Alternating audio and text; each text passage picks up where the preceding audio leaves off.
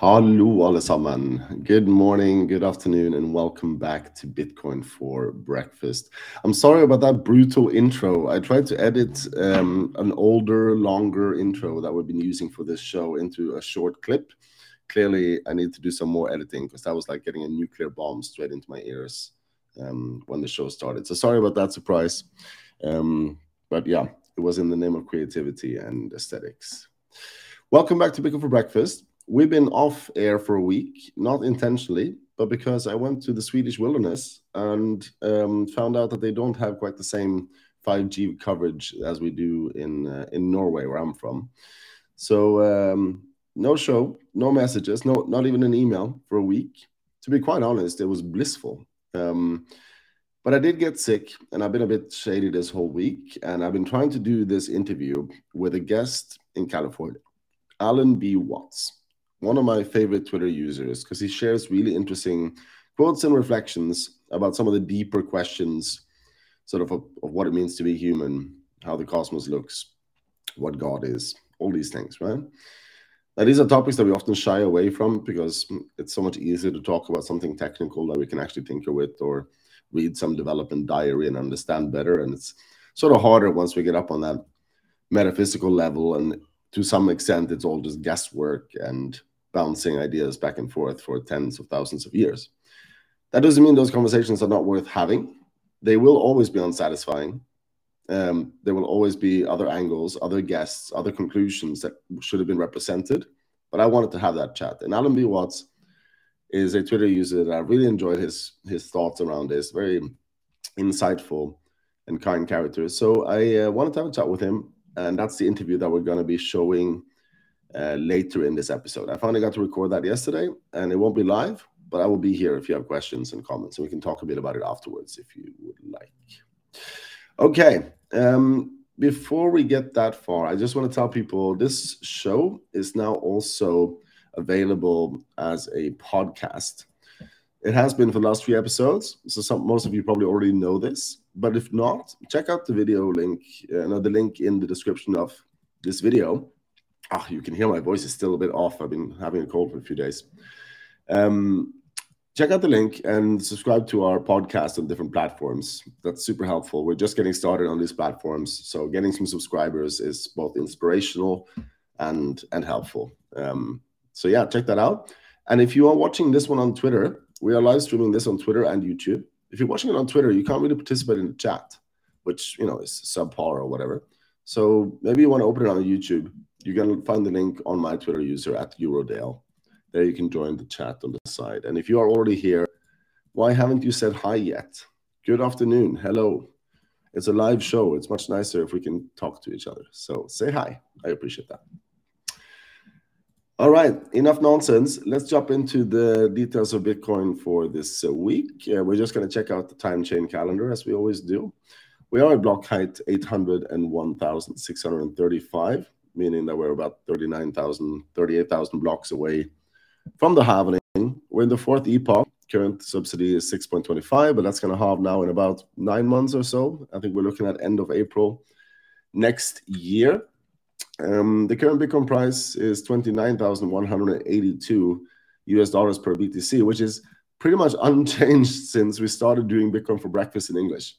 Every every week I, I report this number, and it feels like I'm just adding like footnotes at the end of it. So very, very stable exchange rate at the moment, which means we have had quite a lot of time now to stack sats at this pretty favorable rate of 3,426 sats per USD.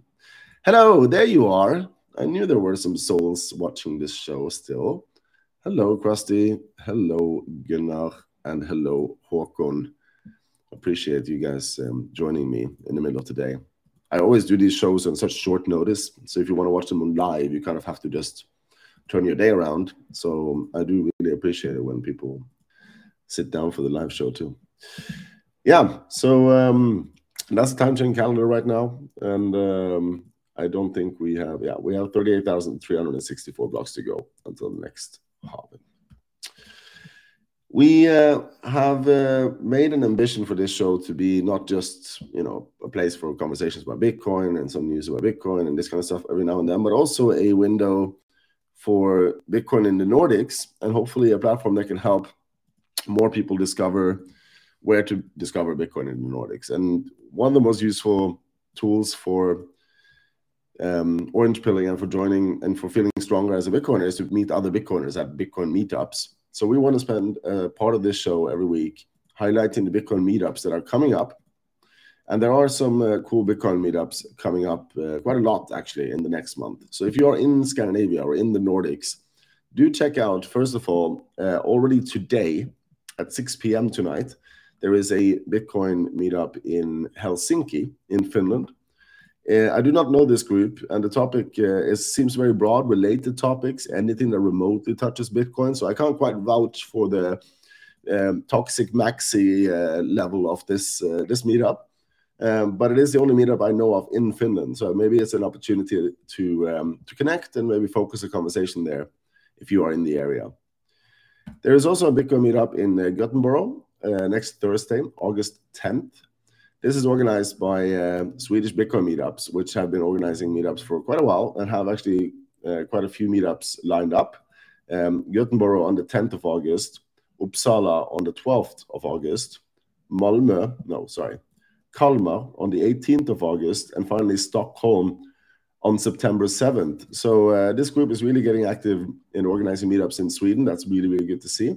And if you are in Gothenburg, Uppsala, Kalmar, or Stockholm, do check out their meetups. Um, you will find those dates again in the link descriptions, in the links in the description of this video. So you can open each of these meetups uh, there. There's also a meetup in uh, Malmö on the 17th of August. And finally, I have to, of course, highlight uh, that we uh, in the Norwegian community also have a meetup uh, coming up in Bergen. Uh, if you follow the link to that meetup in the description, you'll also open up our Discord and our Discord is um, uh, a little bit quiet now during the bear market, but it is one of the biggest Bitcoin Discords in the Nordics and uh, a great place to uh, organize meetups and connect with others uh, on different topics. So uh, join the meetup and sign up for our Discord while you're at it. That would be really cool. Okay, cool. There are also some conferences coming up. They're getting closer now. We have, um, first of all, uh, Riga in uh, in Baltic Honeybadger in Riga in the beginning of September. That's less than a month away now. I'm going to be a speaker there, and I hope to see as many as possible, especially from the Nordic community, go over to Riga that week. There's going to be a German speaking, the world's biggest German speaking um, Bitcoin conference in Innsbruck on the 14th to 17th September. As far as I understand, it's quite welcoming to internationals, even if you don't speak German. So if you wanted to visit Innsbruck, that could be a great conference to attend. And finally, um, Bitcoin Magazine is doing it again. They're going to do Bitcoin Amsterdam for the second year running uh, in Amsterdam in October. Uh, I will be a speaker there as well. So uh, once again, I hope to uh, see you uh, both in the audience and in the pub uh, afterwards. All right, enough to chat, enough info. It is time to move on to today's topic. As I said, we have um, Alan B. Watts uh, who is not the Alan B. Watts that you may be thinking of. He has not been resurrected for the occasion of our uh, show. For those of you who don't know Alan Watts, he was a philosopher, hippie movement leader from the 60s who kept um, uh, who, who, became a big proponent of Eastern thought in the West, and maybe was the most important and most successful uh, connector of Eastern and Western thought in the last 40 to 50 years. Alan B. Watts with the Bitcoin uh, logo is a Bitcoiner and philosopher who is clearly very strongly inspired by Alan Watts's uh, works. And I thought he could be an interesting uh, man to um, elaborate on what does it mean to believe? What does God even mean? Uh, what is is there a connection between Bitcoin and, and God, and in which direction does that go? Um, these are all interesting topics, and even though I was a bit sick, so you can hear that I'm a bit groggy throughout the entire interview, I really enjoyed the conversation and I hope you will too. If you have any questions, shoot them in the chat. Uh, we won't be able to respond to them during the recorded interview, obviously, but I will be here and I will be looking at them afterwards when the conversation is broadcast. It's about 35 minutes, and I hope you enjoy. My name is Alan B. Watts, famous philosopher. Uh, you tweet about faith, belief, God. Um, how has this become such a big topic for you? Yeah, good question. Well, the reason I chose this name, Alan B. Watts, is because I do credit Alan Watts for leading me to Bitcoin and also for leading me to just what I would consider a you know, closer to the truth and a better model of reality than what I had previously. Hmm. And you know, relating to the question of religion and kind of my backstory there, as I mentioned on a recent thread, I grew up Catholic, went to church every Sunday, had you know pretty much took uh, as truth everything that the church taught as far as the dogma and everything, and didn't really start questioning it until I was a teenager. And at that point, I really started to question everything, and I definitely had a bit of rebelliousness in me. And all of a sudden, when I was a teenager, I just had this sense that it's all fake, it's all nonsense. Mm. There is no God. And how could all these people be so foolish to think that there's some king in the clouds ruling over everything, telling us what to do? You know, like a teacher looking over your shoulder while you're doing your your work and grading you and pulling all the strings from afar. And so I definitely I rejected that view pretty strong, strongly. And then all through college, I had the same kind of feeling. I, you know, I would see maybe professors or other students or people who were religious, and I just thought they were all basically foolish and they, uh, you know, were engaging in a form of wishful thinking because they were afraid of their own death, and so they were using religion as a coping me- mechanism. Right, religion their... was just comfort. It was just a exactly, yeah. It's like you know, opium for the masses. It's been called, and so I see all of you know, so many people in Bitcoin Twitter and Nostr and around the Bitcoin community that have this atheist viewpoint. And I very much have a soft spot for that because that's where I came from previously. Um, but you know, through exploring what religion really means, um, you know, through the Eastern philosophy and through Alan Watts, I really got a whole nother lens that I had never been exposed to in the Western world. Because, you know, in the West, they do tend to portray God as there's the kingdom of heaven, and it's a very monar- monarchical view. Right. And he's the ruler who sits on the throne. But and the, the world Eastern... is something made, it is something external, material. Exactly. But there's a totally different way of looking at it, which is how Hindus, Buddhists, people in, in the East think about it, which is that God dwells within each of us. And so you don't need to think of God as this external ruler that's pulling all the strings from afar. You it's I would say it's more accurate to think of God as the divine essence that dwells within every being. And you know, it's I find it interesting that so much of what science tries to do is to try to figure out what stuff the universe is made of. And so mm-hmm. physicists are constantly cutting molecules and atoms and trying to figure out what is the fundamental stuff of the universe. And when you get down to it, you can't really find any stuff as far as particles because you know the deeper you go there's basically more and more space the further you cut and so i would say the greatest revelation that alan watts had which is a reflection of what buddhists and hindus have known for thousands of years is that you're it or tat tvam asi mm-hmm. in sanskrit which means that art thou which is you are the stuff of, of you know from which the universe is made. And so in that sense each of us is God and you don't die, if you consider yourself as the entire cosmos, then obviously when your particular avatar fades into the earth and gets eaten by worms, you don't really die. Your one form may change into different forms.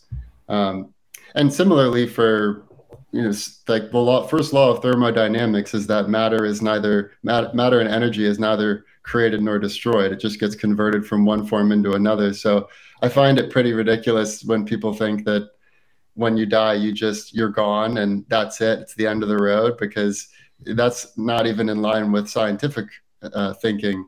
Obviously, the same energy that created you becomes part of the rest of the ecosystem and appears in different forms. And so I, I felt that once I so, so the notion the notion of death, in fact, almost requires this superstitious belief in the self or. Uh, the superstitious belief is uh, uh, in you having something in you that is apart from the Godhead, that's apart from the universe. Whereas in reality, anyone observing anyone else around them can see that they are, in fact, in the universe. They are a part of the universe, if not the universe. Exactly. It's a much bigger leap to think that you are totally separate from the rest of reality than to realize you're part of the rest of reality. And Alan Watts called this ecological awareness, where if you try to describe any organism, you cannot accurately describe it without also describing its environment. Like if you're talking about a frog, you can't talk about the frog without also talking about the pond and the mm. flies that the frog eats and the sun that warms the habitat of the frog and everything else surrounding it. And so nothing really stands on its own. No man is an island. And so once you see that you aren't just what Alan Watts calls your empty bag of your bag of skin, like your what is you doesn't just end where your skin ends. You also have, you know, an electromagnetic field, you have heat that emanates, you're able to sense things that are beyond just what's in what touches your skin. And so, so what, what contains a being is not so obvious.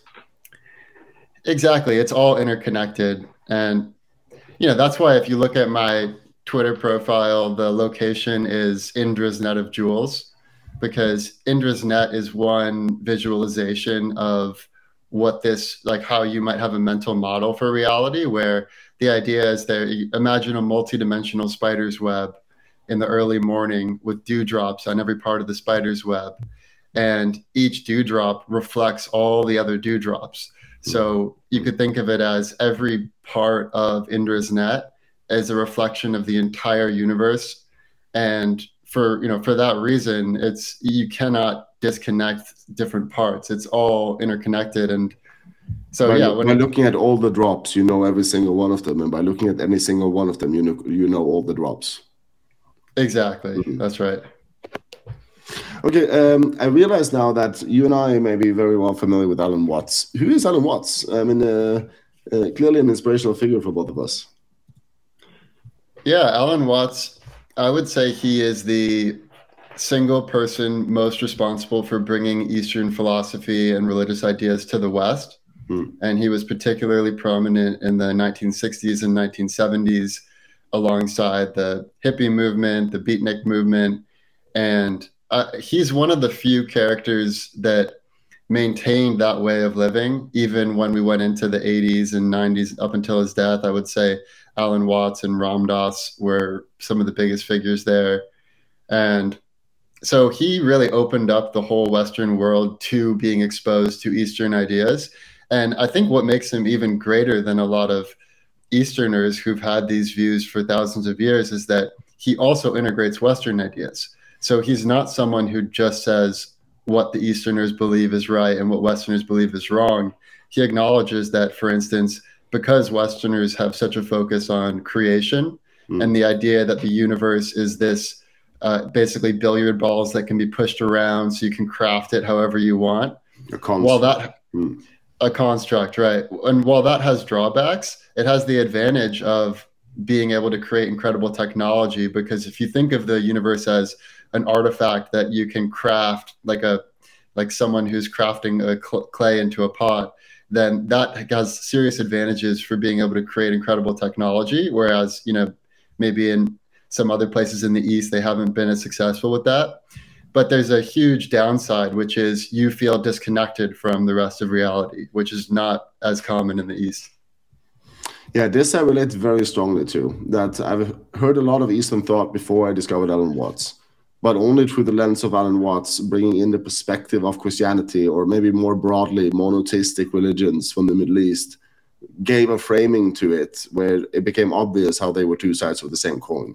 How this externalization of belief that we have in in the West uh, of the world as something material and constructed is very complementary to the notion of the universe as a single whole that is experienced primarily internally um, and maybe you need both in order to truly discover the the cosmos. Um, I think this is a really good moment then to bring up, since we're at this intersection of of East versus West. Um, what does it mean to believe? Um, well, I believe that the word belief comes from lief, uh, which is like a sincere hope. And I think this is mm. why some people do, especially Bitcoiners, take a uh, negative view towards religion or towards belief or faith is because they view it as sort of tr- you know basically trusting something just on a, just on a whim without actually knowing yourself mm. and, and you know obviously trust you know don't trust verify is a really important meme in the bitcoin world and i guess i might have a slightly different view on belief because for me it's not I, I think that you can have belief if you don't truly know what is true. But if you've experientially felt god or felt the oneness of all beings or however you want to describe it you don't really need to believe. It's the most obvious thing that could ever possibly happen. Right. and so uh, like i think if you've never had a profound religious experience or you've never had a uh, you know the feeling of satori while you're in meditation or if you're on a psychedelic you know trip or if you're traveling in an unknown part of the world and you've never had that real feeling of connection to the rest of the entire ecology of the cosmos then it does seem like oh yeah you're just believing it because some pastor told you that if you do such and such then you go to heaven afterwards. I don't think that's uh, you know that might be an okay place to start especially because the old religions are tried and true. They're thousands of years old and they've existed, they've persisted throughout time for a reason. So hmm. I do think it's a good place to start with the Christian model of reality or the Hindu or, or one of these old religions.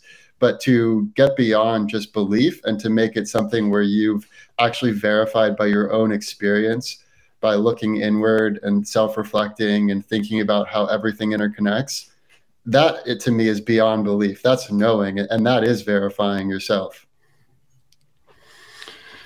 Yeah, um, I find belief very fascinating as a as a concept. I struggle a little bit with what makes it what if you if you know enough about sort of the Western way of seeing the world and enough about physics and so on, it's easy to fall down this path of nihilism where there doesn't seem to be any purpose or meaning. And at some yeah. point, uh, belief becomes this choice. It's less about and, and, a very humble choice, a choice of saying, uh, I don't know, I don't, uh, but I can see exp- ex- ex- um, experimentally, and I can and I can think logically that having an attitude to the world in which I believe there is meaning, in which I believe there are um, constraints that make sense, in which I believe there is a unity to everything that's going on, clearly yields better results. And if it yields better results, I may assume that it is more aligned with how the universe works.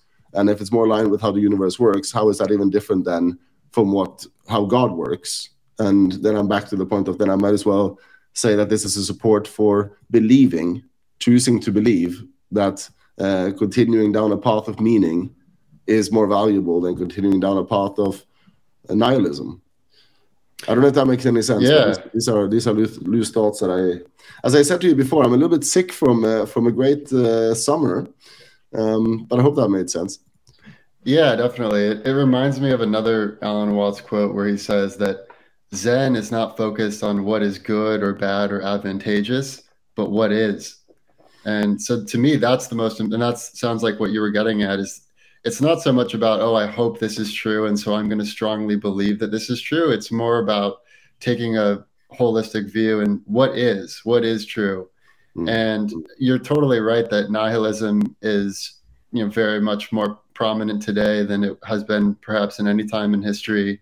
And I would say that even though there is a lot of quote unquote nihilism, you can never be fully nihilistic because everyone has some kind of religious belief, even if you don't call it that. So if you reject all uh, traditional religions, you might instead start worshiping science itself, which is would be scientism. And we saw this a lot during COVID, where people were worshiping Fauci, and there's also worshiping the state, and you get super into politics, whether on the side of progressivism or conservatism or any other system of belief. And so you can never totally be devoid of any kind of model of what reality is. And so if you replace one model of reality, which is the traditional view that there is God and we are all part of God, and you replace it with something else, that might work out okay for you. But I think that a lot of the problems we see in society today are because we've replaced what has worked for thousands of years with these newfangled belief systems that have not been tested and have a lot of drawbacks and fall into a lot of the same old traps that we've seen you know time and time again throughout history right and then losing the lessons that we had learned Uh, there's a quote I really like that traditions are solutions to problems we forgot. Uh, the tr- tradition has been going on for so long that the problem is no longer there and hasn't been for a very long time. So the tradition is now standing there on its own, inexplicable, and a lot of people yeah. don't understand why it's around until you remove the spring dance and suddenly nobody has kids in the winter anymore. Uh, you start realizing that things are interconnected and that there were problems that these traditions solved um, that we had simply forgotten. Totally, yeah. Uh, Thomas Sowell has a quote where he says that most of the history of the last 50 or 100 years has been replacing what works with what sounded good. and right. I, that seems to be one of the main sources of problems because you could argue the whole fiat system is basically what sounds good. Oh, more money sounds good to everyone, more funding for all these programs.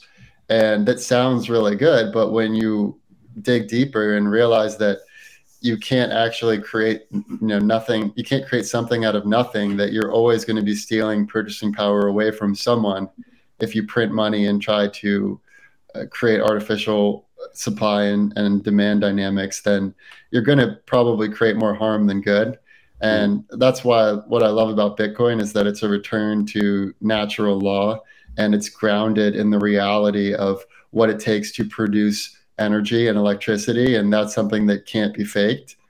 And so I think the more we can get back to sort of the ground of being, which interestingly enough, that's what the philosopher Tillich, uh, that's how he defines God, is the ground of being.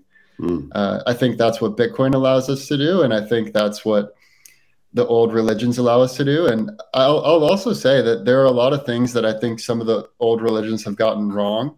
So it's not like I think they're without. Um, I, I, don't think there are any unjust. There are not justified criticisms.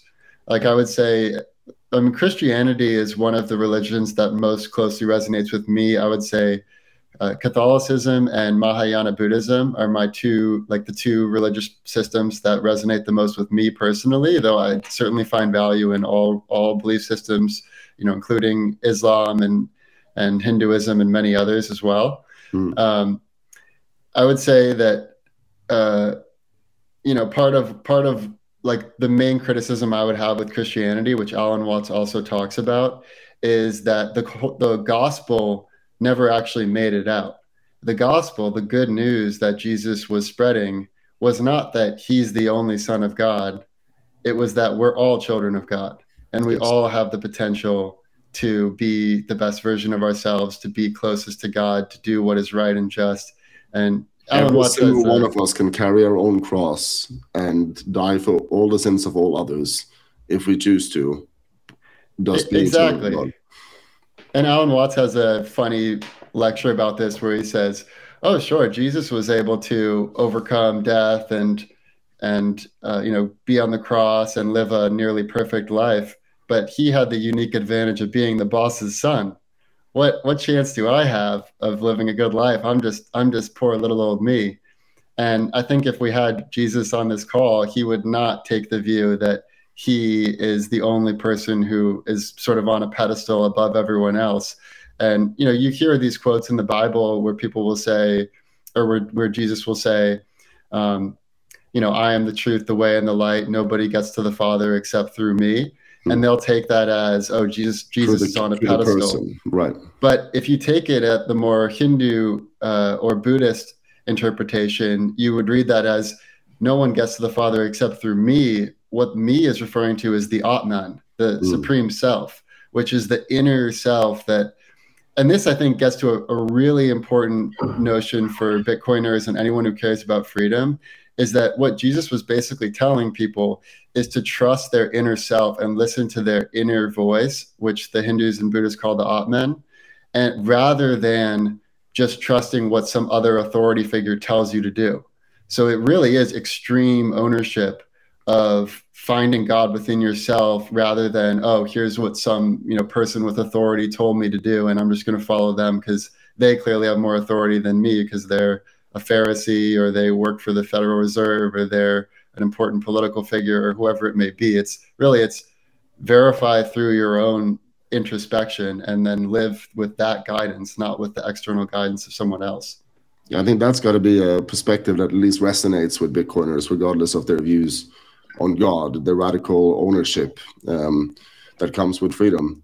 Another thought, I suppose, is Jesus is also the lowest of the low. He's born in a stable, he's crucified in the manner of a slave.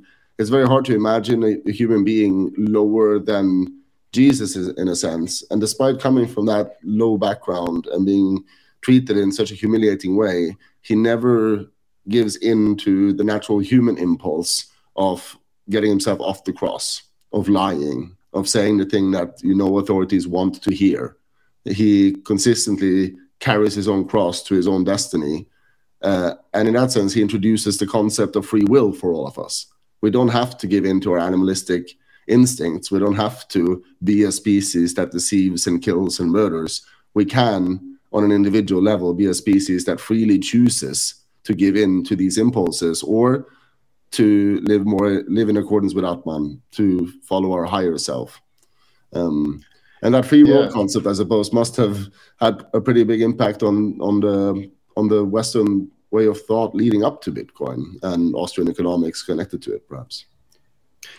Yeah, definitely. And you know, when I think about free will, I I used to be a fan of Sam Harris, who's a staunch atheist, one of the most prominent atheist thinkers, and he has this idea that there is no free will because everything is just your environment and you're basically this automaton that gets pushed around by your environment and you never really can decide anything. And I find that such an absurd position to take. And Alan Watts has a lecture on this where he says that there's two errors you can make. One error is to think that you are nothing, that you basically are pushed around by the universe and you have no free will. The other error is to think you are all powerful and nothing is outside of your control. And that would be sort of like a power trip type of error.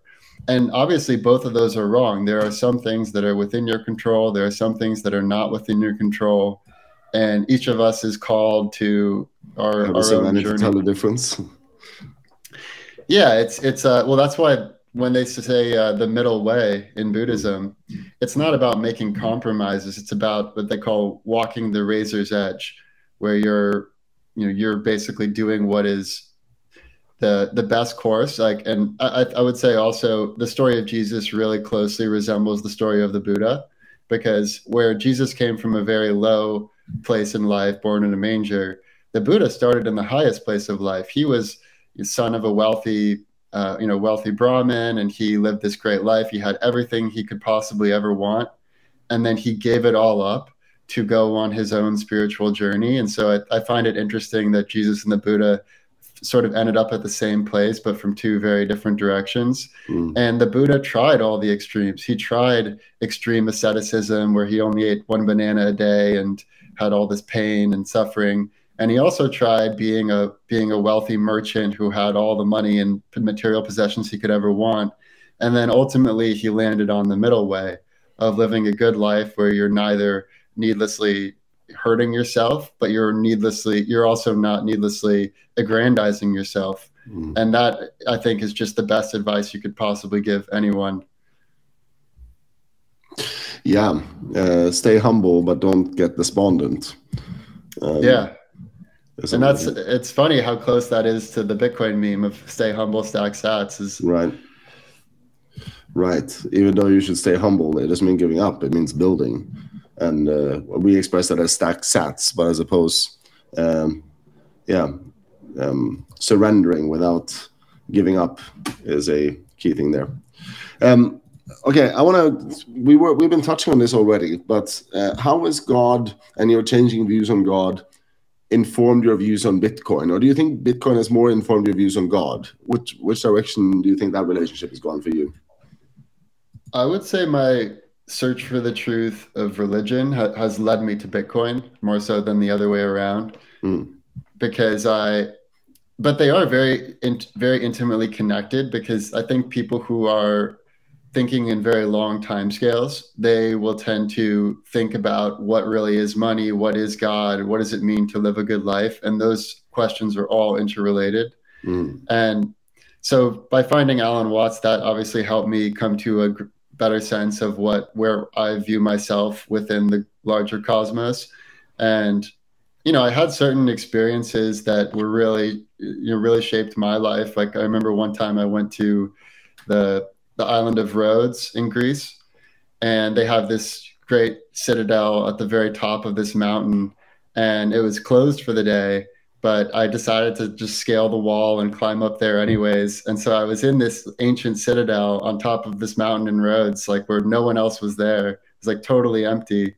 And I saw these inscriptions on the stones that showed all the people that had fought over this one plot of land and all the people who had died.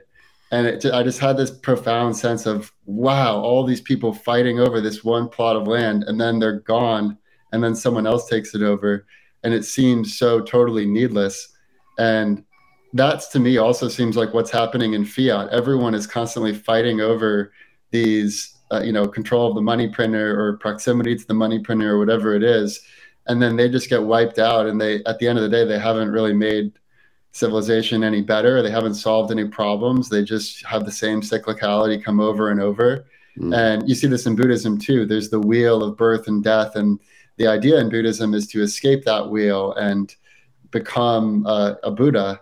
And I think similarly, Bitcoin is something that can allow us to escape this wheel of the birth and death of fiat empires, and we can mm-hmm. finally get back to you know closer connection with nature that can't be artificially warped in uh, you know nefarious ways. Yeah, turning truth into a sort of cosmic constant that is external to ourselves uh, certainly allows us to orient ourselves around God or, or whatever we mean by that in a very interesting way.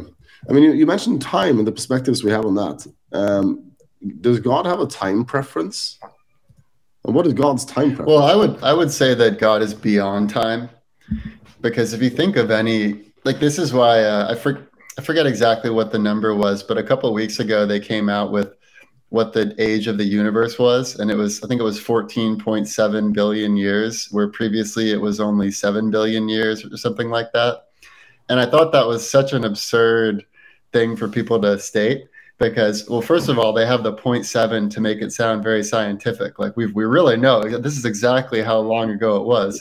But if you think about what like where would you even measure that from it's not like earth was around when the big bang happened so, all of us, every being in existence, every non being in existence, was in that exact focal point of the atom when the Big Bang occurred. So, it does not make any sense to say there's, oh, that was this many billions of years ago, because when you compress all that mass into one point, there really no external there is no external time within which that happened. Exactly. It's it's all relative. Mm. And the Big Bang is still happening now. And Alan Watts would say that all exist, all that you know, the the past doesn't exist, the future never comes. All that exists is the eternal now. And that I think is a much better way of thinking about it. And so, as far as time preference, I do think it's uh, it's a good framing to say, you know, have a low time preference, lower your time preference, think for the long term. But I also think it's important to every day live your life in, in, a way that you would feel proud of for all eternity. So I don't think it's ever good to take shortcuts to try to like for instance scam people to buy some shitcoin so then you can stack more sats that i think is just it's never worth it to try to take shortcuts in that way i think you should like live in the eternal now so mm-hmm. have a low time preference and and alan watts also says you know everything he says is exaggerated and wrong in some respect. So, really, the whole point of philosophy and of even talking, it's almost like a correcting mechanism. Like if you're walking a tightrope and you start to lean too much to one side, then you know you lean your body weight a little bit more to the other side. So, I think the lo- the low time preference meme is important because in today's fiat society, people have such high time preferences. Right. And yeah, are only thinking about next quarter and not you know next century that's the direction we need to bump it in right now. Yeah, I had this thought leading up to this conversation in preparation that because somebody pointed out that you know there's there's suffering in the world, there's bad things in the world, the problem of evil, right? And uh, in thinking about the scale at which God operates, and in the assumption that we can agree on on God as being a thing at all, on the scale that he operates, for the dinosaurs, the asteroid was a tragedy, and for the mammals, it was a blessing. Who are we to say what is good and bad, what is heaven and hell, uh, what is a green field and what is a cold steel rail? To to quote Pink Floyd on that.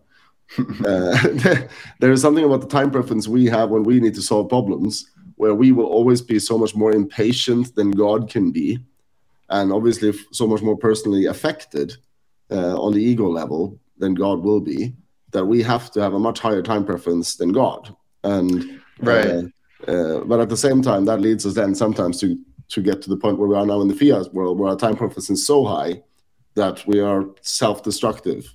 Um, yeah, that, I think the problem of evil is interesting, but I think it is misguided.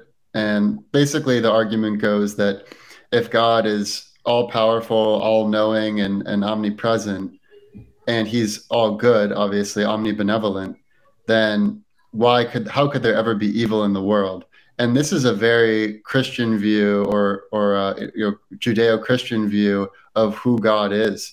But if you take a broader view of who God is, which is more the Hindu view or the Buddhist view, where God is not just the good stuff, God is mm-hmm. everything mm-hmm. then obviously there's no contradiction because you can't have good without evil. What would it even mean to be good if there was no evil? It would just be boring sameness. And same thing with life and death. You can't have life without death and, and vice versa. You can't have up without down. These things go with each other. And so it's just uh, i think a bit absurd to think like that we could have some idealistic universe where everything is up and nothing is down everything is good and nothing is bad. And if we did have that we wouldn't have much free will or or much autonomy to make decisions in our own life. So i don't view there as being a problem of evil but i do think christians fall into that trap because of the rigid definitions that that are you know portrayed from the church. And one final thing I'll say on this is that Alan Watts has another really interesting lecture where he talks about the book of Job, mm. where Job has all these terrible things happen to him. He's a really good, pious man, but time and time again, his loved ones die. He gets sick. His, house he becomes fail. homeless. Right. Yeah, everything bad happens. And the interesting thing is that basically what's going on is there's a bet between God and the devil, and God is saying, "Oh, he's so you know, the devil is basically saying, if you make all these terrible things happen to him, he's not going to worship you anymore. He's going to become a, an evil person.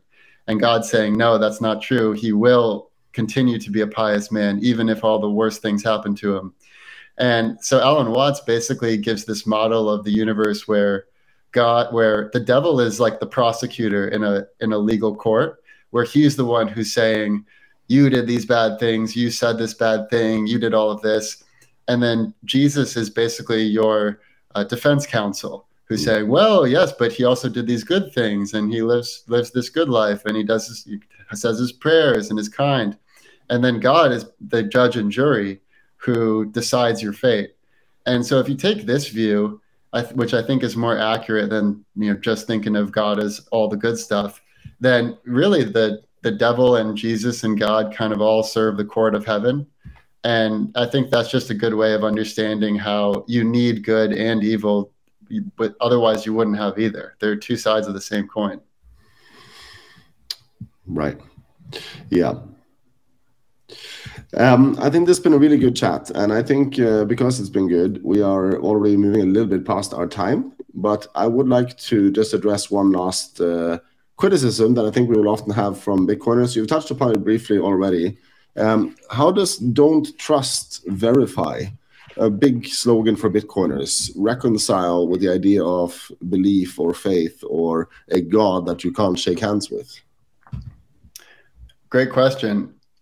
I would say that it's true. You shouldn't trust, you should verify. And it's good to question every assumption you have. So I would urge you to also question your assumptions as it relates to atheism. Hmm. And I would dig as deep as possible into what you actually mean by God. What do you mean by you? How do you define yourself? How do you define the universe? And how do you define the interconnection between you and the universe?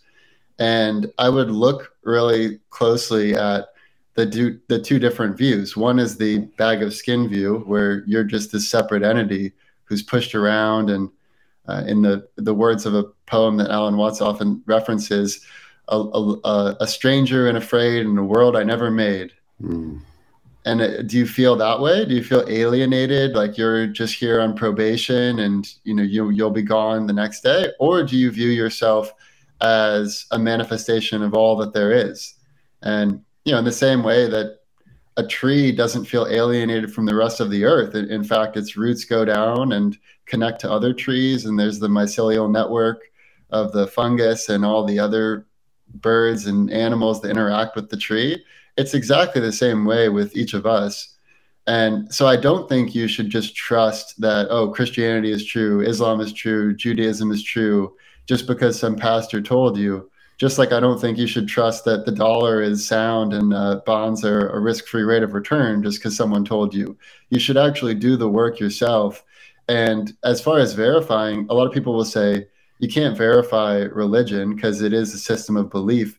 But in my view, it's the most fundamental thing you can verify because it's like, you know, I think, therefore I am. But really, it's like, it's just should just be I am. Like the most fundamental thing is your existence and so I would verify yourself of wh- who you are and where your place in the cosmos is by meditating, by traveling, by introspecting, reading mm-hmm. religious, philosophical, scientific tests, text, whatever you have, and then come to whatever your view is. It, you know, certainly, I don't. I'm not trying to force anyone to view anything in any particular way, but it's good to always question your own assumptions and, and verify through introspection, which I think a lot of people forget about that. They just verify through reading records, but they forget about the experiential component of what does it feel like to be you and when you meditate and can you even find the ego? Like search for yourself. Can you find it? And when i've searched i've realized that there is no ego. It's just the it,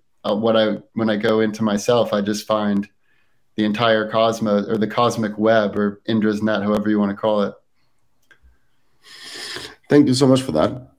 Uh, when people want to follow you or hear more of your uh, interesting views, how do they reach out? I think I've already put up your Twitter profile here, basically. So that's a pretty good place to start. Do you sure. have other channels, or is this your preferred uh, place to be interacted with? I'm mostly on Twitter and Nostr, and I'm also I do post Alan Watts quotes on Reddit as well, but mostly Twitter and Nostr. Awesome. Can people find you on Nostr here on Twitter easily? If you search for my npub uh, in Alan Watts, I'm sure I've shared it. I mean, I got that one up right, right away. But Maybe see. at npub or. All right. Well, I think people get the idea. If they want to find you on Nostr, go to your Twitter, and uh, there should be some info there. But that's at least your Twitter profile. Hey, uh, I know you're on the other side of the planet. We tried to set this call up for a little bit, and I'm so grateful to get you up early in the morning and that our, our time schedules uh, aligned finally. Yeah, this has been great. Thanks for having me on. I've enjoyed your content as well. And yeah, very cool to see what you're doing over there on the other side of the pond. Thanks a lot. I'm sorry this conversation could be longer. I'd uh, have loved to sit here for three hours and really dig into this, but I think this was a really, really good tidbit for a lot of people. Um, I'm gonna wish you a, uh, beautiful day on and uh, move on uh, in our uh, show now. But uh, thank you so much for for coming, and I hope to see you again on the show soon. Huh? Great, likewise. Thanks, Erik. Take care. All right, welcome back. Thank you. That was my interview with uh, Alan B. Watts, um, recorded yesterday, gone live now. Um, as I warned in advance, it was always going to be an unsatisfying conversation, giving us 30 minutes to bring up some of those biggest questions in the world.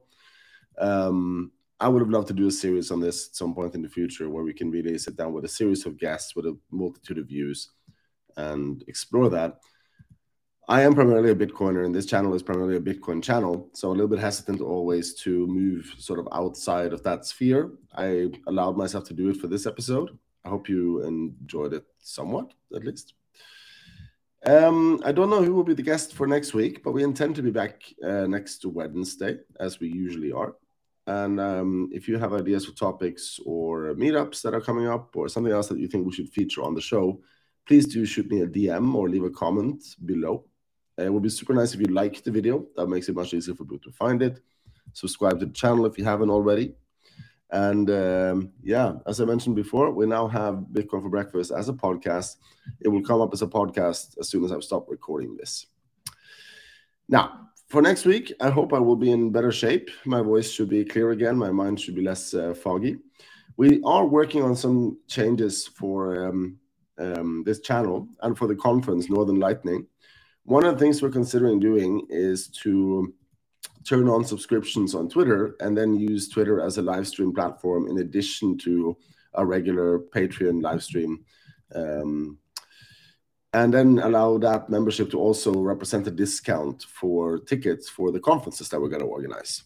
So more about this should be coming soon. Uh, we just have to figure out a model that sort of balances different needs and um, can work long term.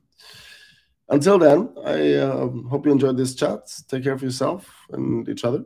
Um, and then um, I wish you a really good weekend. Happy weekend. Let's see. I uh, have not lined up a out, out, outro today, so I'm going to shoot up uh, this one. Ciao, ciao.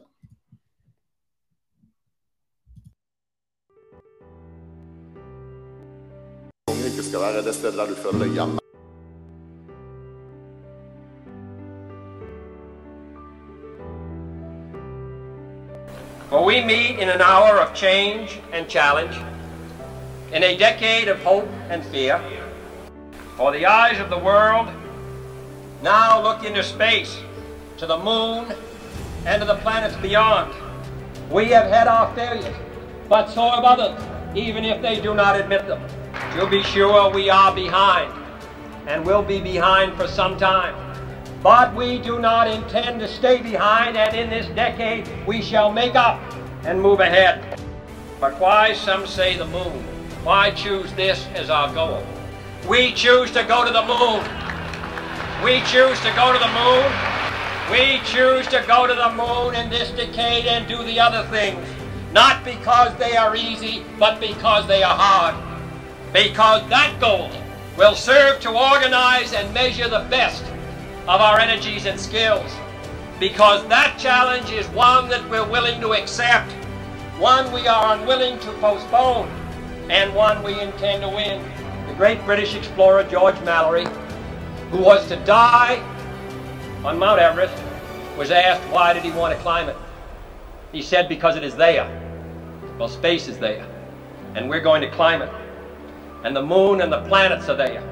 And new hopes for knowledge and peace are there. And therefore, as we set sail, we ask God's blessing on the most hazardous and dangerous and greatest adventure on which man has ever embarked.